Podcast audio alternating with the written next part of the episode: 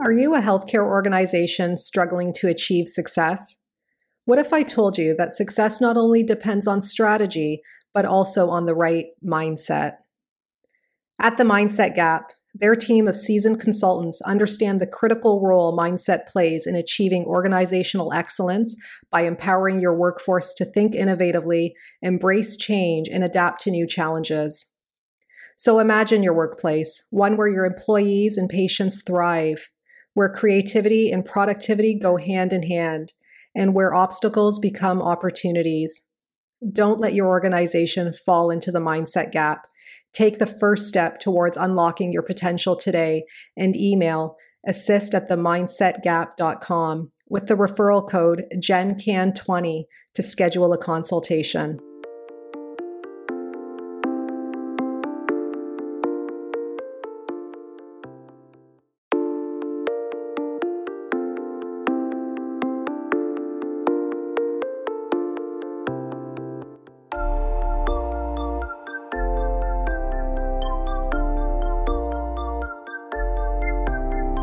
Welcome to the Healthcare Provider Happy Hour. This is a safe space where we invite healthcare providers to unapologetically be themselves after the working day. My name is Jennifer George, and each week I will connect you with guests and stories that will help transform your stress to success and fulfillment. Are you with me? Grab your drink of choice and let's chat.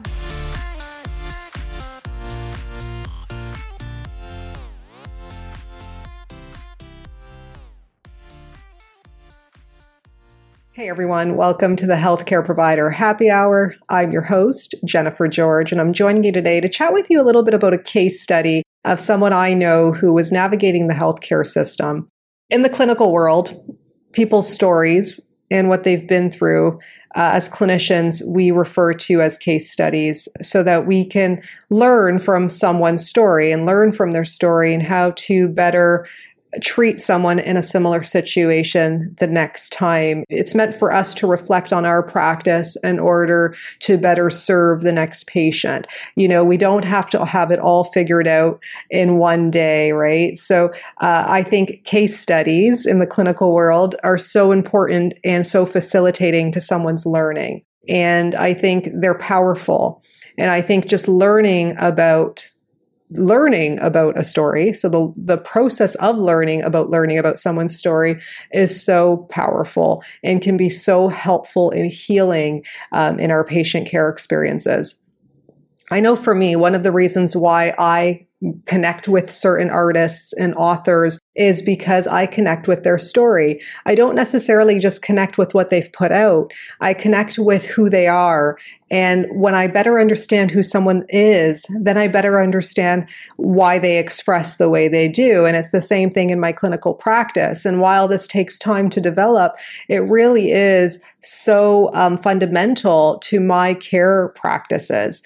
And so this person, this acquaintance of mine, was agreeable for me to share the story. Um, so instead of having her on, she was agreeable t- to me sharing her story in hopes that as healthcare providers, we could reflect and learn from it.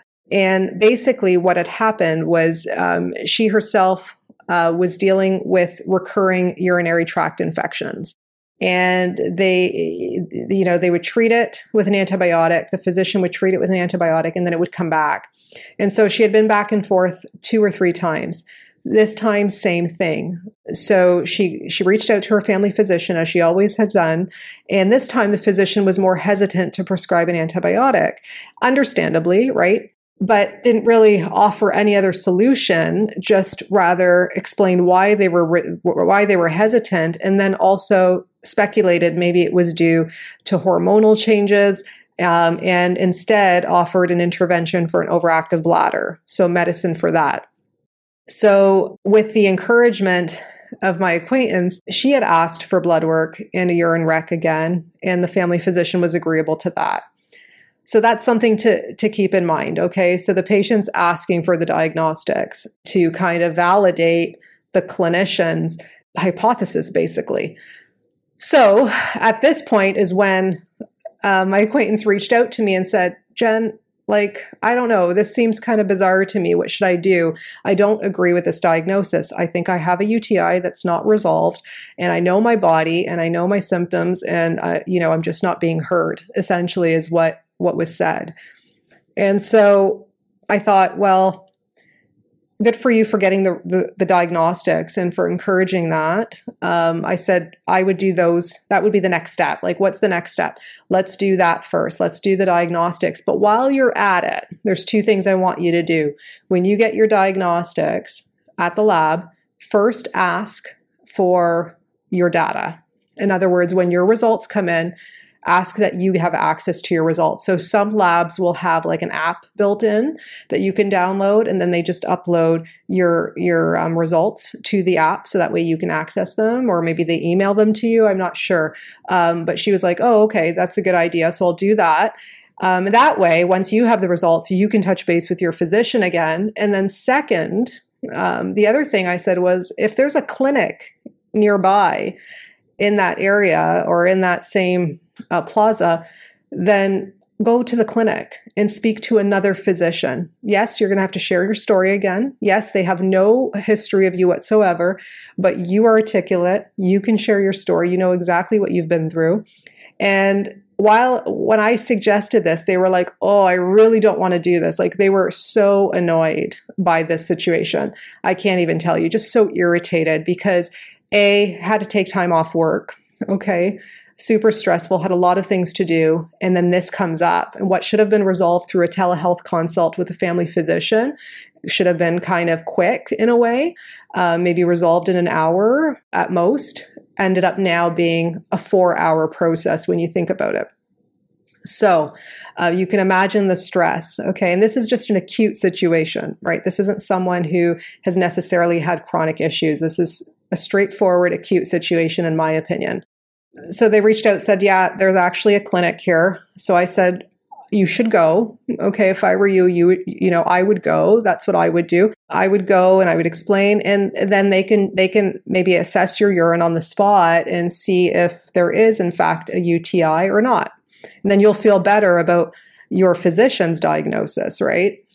So they were like okay so they were irritated by it, but then they did it um, because it is irritating. It's it's a lot of time wasted, and people, I'm telling you, just don't have time right now. So, anyways, they went to the clinic doctor, explained everything. The clinic doctor did a urinalysis right away, um, and it did come back positive for infection, like very clearly. So they offered another, they recommended, I shouldn't say offered, they recommended another antibiotic, a different one than, than she had had previously. And that was it. Boom, done. Okay. like that was the situation. So, so um, we, we talked about it afterward and they were like i don't know why i don't feel better like i should be relieved by this but i think i'm just so annoyed that i had to go through all of this um, when it should have been like just straightforward in a way or taken less time and all i did was listen and i empathized you know, I know what that's like when I was a caregiver to my dad and having to navigate the system as a healthcare professional too, myself. Um, and, and then as a caregiver, having to navigate the system was brutal. It was the worst part of caregiving. Okay. And it adds stress and it adds anguish and it creates a barrier there where patients or clients are reluctant to to um, reach out again if they're in need Okay. So you have to think about this um, as a clinician that our role is not just to provide care, or what I should say is that part of providing care is seeing the big picture and helping people navigate through. One of the biggest complaints that I hear about from people, especially who have chronic health issues, whether it's caregivers or clients or patients, is that they have to tell their story over and over and they get so tired of repeating the same, their same story. And I know that's frustrating and, and I can hear it oftentimes in people's voices when they have to share and, and their hesitancy sometimes when I'm when I am having a conversation with them. But for me as a clinician, it's so important for me to hear it from the voice of my patient, their story. Okay. And it, you know, in my opinion, there's no other alternative. There really isn't. I think that something that I might pick up might not be something that somebody else picks up. That's another thing. Okay. And I also think that when things are all written on paper and it's all in the chart, let's say, I feel like things get overlooked quite easily. So it, in my opinion, it's so important to hear their story. And I think it's really powerful if you can empathize with them during that time um, because it is frustrating um, to start from a blank slate again with a new provider and have to reveal your story over and over again and repeat it sometimes. Um, but in my opinion, it's the most helpful piece. I've had so many moments now in my practice where I haven't even had to lay a finger on a patient. And right away, I could tell kind of how the course was going to go. Okay, without even having to touch them and that's a good thing right? That's a good thing in my opinion. I, because it just shows the power of listening. It shows the power of communication and connection. And that's one of the the first lessons from this story is listening to the full story. Okay so uh, the family physician knew this patient's background story. I could understand their clinical reasoning okay and so could the patient but the patient was really not convinced that that like they were not convinced that that was the issue. And there just wasn't an opportunity to talk about that right? There just wasn't an opportunity there. So what how that how that left was they were just going to get diagnostics done.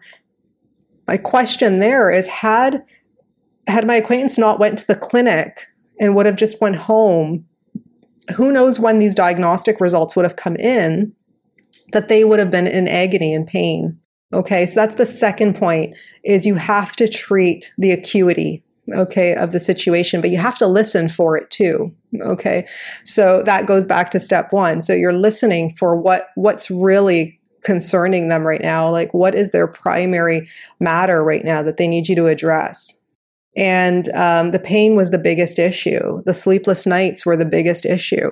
Like, how much longer could this person deal with this, right? And again, this isn't somebody who's often going to the physician, right? They're trying to deal with it on their own. They finally have reached a point where they can't deal with it anymore. They know something's not right. They go to their physician, and the physician's kind of telling them that no, there is nothing really going on, that you just might have an overactive bladder. Try this, and then we'll go from there. Um, but there's so much time that elapses in between that anything could happen right? So that follow up, which is the third point, is so important. So the physician kind of left it at do the diagnostics, but did not give an idea of time frame.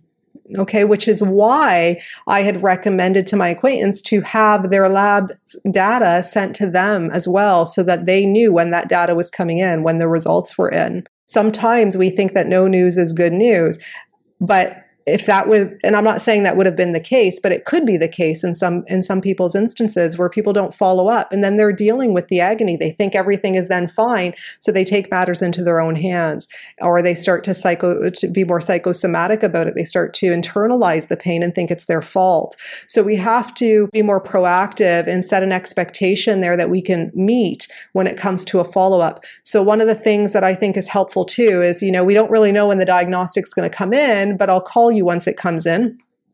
Or if you don't hear from me by this time, you call me. Okay, I think that's really powerful too, to give the patient the opportunity to reach out as well and to invite them to do that. Okay, so that's the third point, the third lesson that I've learned from this story. And finally, the fourth lesson I've learned, and I kind of mentioned this already, was empowering patients to access their own data okay empowering them to do that um, you know the fact that i had said to my acquaintance like go to the clinic yes you're going to have to tell your story again but you know if you're really unsatisfied and you're really in you know you're really in pain and you need this managed right now like i would go to the clinic and get get the uti ruled out um, because it's something that can be right away but had I not mentioned that, I don't know if she would have done that. I don't think she would have, right? Because she had already seen the doctor. And I'm not saying like in a traditional sense, people take the, the doctor's word, you know, as as biblical, right? Like, you know, so the doctor said, so there is no other, there is no other alternative. But when you have that voice that's saying, mm, I don't think that's right, like I, I know my body, that's that's I don't think that's right, then you as a patient, as a client, need to take that accountability and be empowered in such a way that you then follow up with the next provider who will listen. And it's okay to go to another doctor. You know, uh, we can't do it all alone, guys. This is what I'm trying to say. This is what I've been saying this whole time when it comes to healthcare providers is that we are not the end all be all. Okay. We, we miss things. It's hard. You know, it's hard. We, we, are, we get overwhelmed. We have a big caseload. It's hard to provide excellent and great care when there's so many other demands going on that we have to meet as well. It, it, does, it gets overwhelming and we cannot do it. We cannot do it alone. We need the empowerment of our patients. We need them to be involved. We want them to be involved. We should be encouraging them to be involved. We want, you know, the encouragement and the collaboration of other clinicians. Okay. So my understanding also, um, because what, one of the things I had said was, well, now the clinic can then relay the information to your family physician and update them sooner than later um, you know, even maybe before the diagnostics come in, then they said there, you know, and my acquaintance had said, well, there's no connection there. They don't actually transfer the information over, even with my permission. And I thought that was interesting. Why aren't we doing that? like that, that's part of the circle of care, I thought. So I don't know if that's just in that particular situation. But if that's a general issue in the private space, because I work in hospital, but if in private practice that's typical, I'm pretty surprised because an emergency room visit you would you would send the information to the family physician. So I'm not sure why in a clinical um, in a private clinic setting why you wouldn't, or in a walk in clinic setting why you wouldn't. So it might just be unique to that establishment. But either way, that would make a huge difference in, again, creating a collaborative approach to care uh, that is so desperately needed in healthcare right now. So this is what I've learned from this person's story, and I and I hope that um, I hope that it's helped you because one of the things that I'm so passionate about as a clinician is the advocacy of our patients. And when patients see us advocating for their care, then they become more empowered to advocate for their care. Um, and they don't see themselves as separate. They don't see it as unilateral. They see it as a reciprocal approach. So they're a part of it and we are a part of it. And it's open and it's collaborative and it's ongoing if it needs to be. So if you have anything you'd like to add to this story or something you've learned or you've taken away, Perhaps it's helped you to reflect on your practice. Um, like I said, this person gave me permission to share their story. You know, I've had I've had uh, patients on this podcast share their journey through the healthcare system, and I just want you guys to know, as healthcare providers, that you are so much more than what you know from a knowledge standpoint. It's all about how much you care and how you bring that into full circle in the presence of your patient. And if there's one thing you could do that won't take too much of your time. One of those things is helping someone navigate the system. I'm telling you, it'll go such a long way, not only in their own journey, but also in their healing as well and, and in your fulfillment as a provider. Okay. So if you have any feedback, if you want to reach out to me on Instagram, my handle's at best obsessed with Jen. Um, I hope you've enjoyed this story. I hope you've learned from it. And I'm sure you could relate to it on some level. And I, I want you to know that I know that we are all doing our best and that when we get through each and every day, that it's a success right now, especially with the pandemic. And that's why I think it's important that we take these experiences and we learn from them and we share them and we talk about them and we just try to fill these gaps in wherever we can to create a more wholesome healthcare system that's sustainable for everybody. Until we chat next time, remember to stay well and to stay happy.